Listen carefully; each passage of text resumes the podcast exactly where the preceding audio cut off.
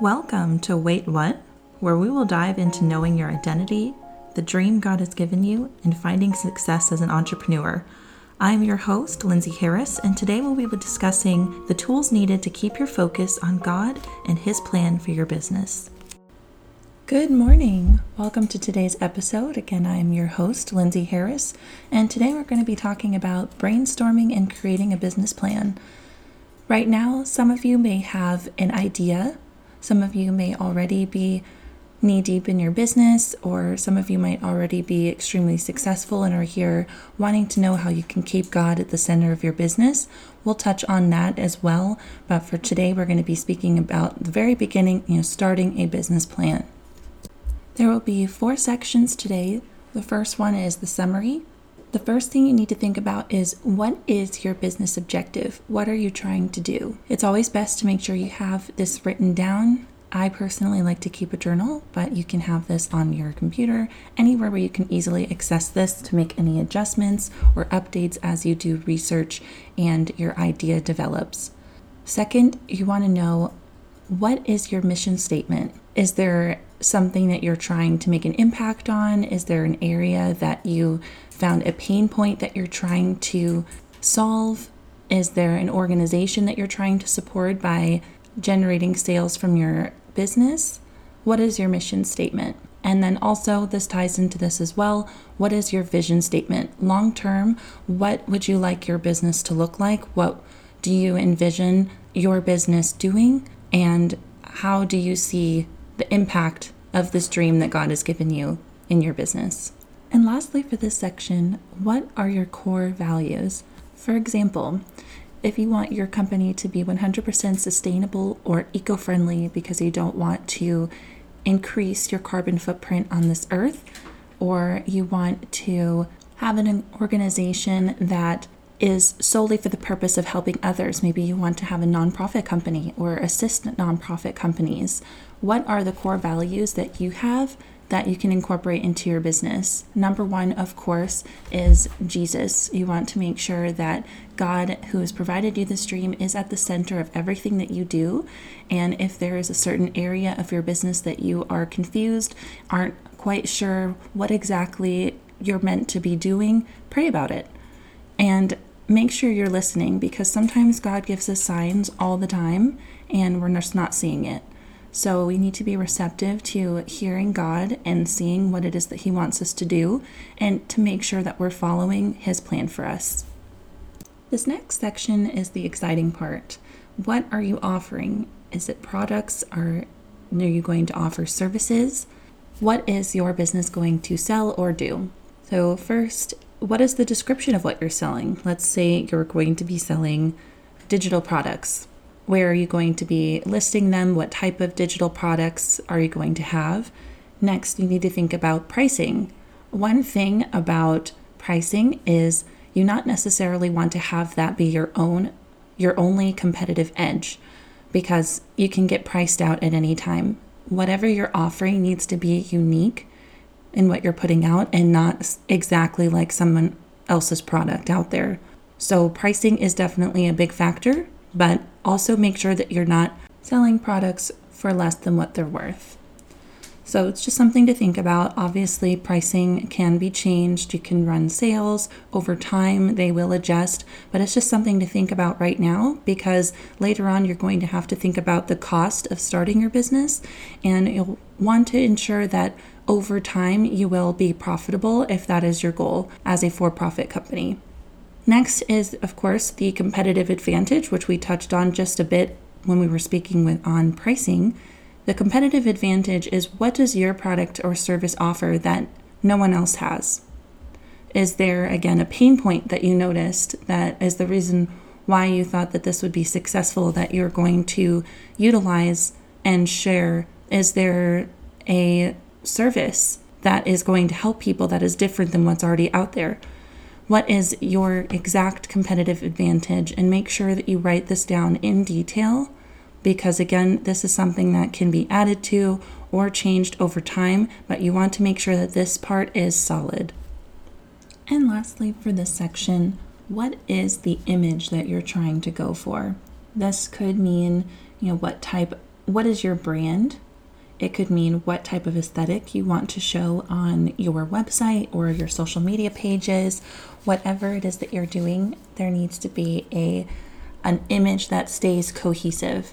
Because sometimes when we see businesses that are all over the place as far as design or content, it makes it look a little bit less legitimate and it's hard to follow. So the image is definitely going to be huge. Also, remember that you should not take identity in this because your identity should be with God.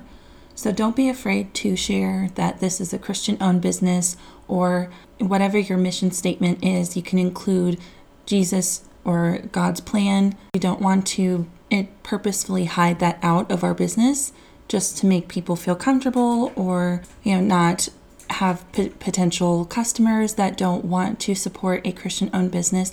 And that's okay because if if there are people out there that do not want to support a Christian owned business that's not a problem because they're not our target audience. It's not going to be a major issue I promise.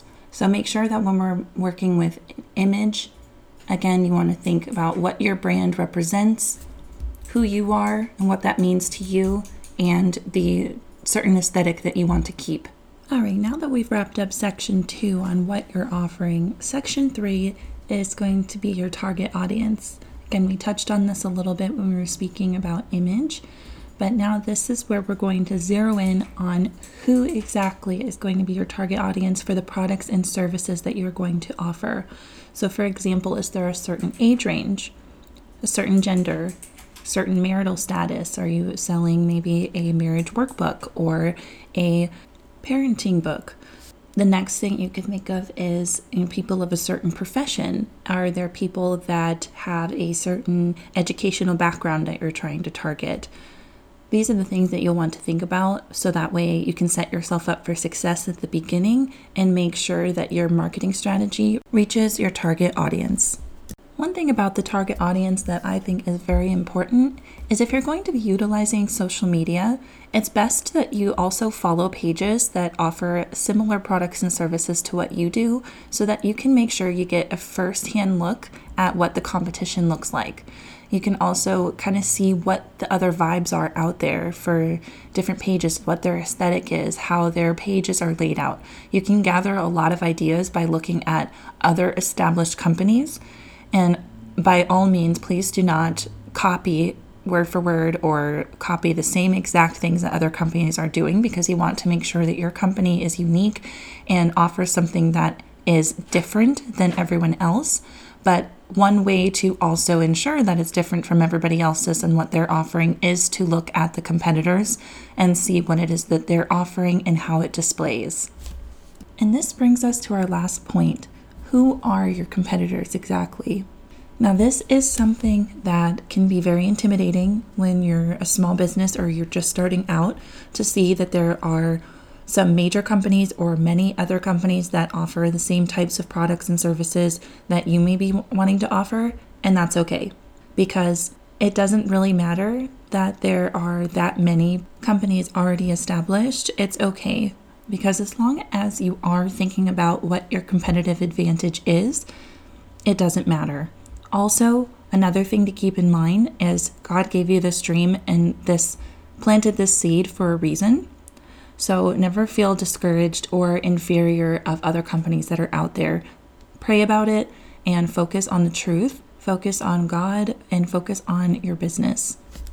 Something very important as well that we can touch on later is if you are offering a product that is something that has never been done before and it's something extremely unique, you may want to consider getting it patented prior to making any type of announcements or sharing this product. Because if it is something that's extremely unique that can be beneficial to society or people, you definitely want to make sure that nobody can steal that idea especially the big competitors, because big competitors, of course, have a lot more time, have a lot more money to develop your idea quicker than you.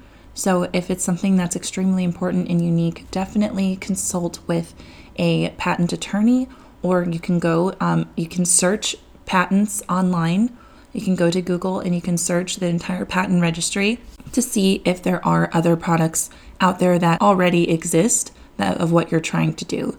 And if not, then you may want to consider going that route. It's not cheap. In general, patents can cost upwards of $10,000, which sounds scary. But if it's something that you believe is a groundbreaking idea, it's definitely something to consider. All right, and just to recap today, we spoke about creating a business plan. We talked about the summary, which includes your business objective, your mission statement, your vision statement, and core values. We talked about what it is that you are going to be offering, whether it's a product or service or both, the description of what you're offering, potential pricing, what the competitive advantage of your items are, and what type of image and brand you want your company to be or to have. We also spoke about your target audience, whether that be a certain age group or gender, marital status, profession, education background, etc. And lastly, we talked about your competitors, who they are, establishing them, and also reviewing to see if there's a product that you have that is extremely unique, potentially considering a patent. Now, next week, we're going to dive into your marketing strategy, so make sure to join me next Friday.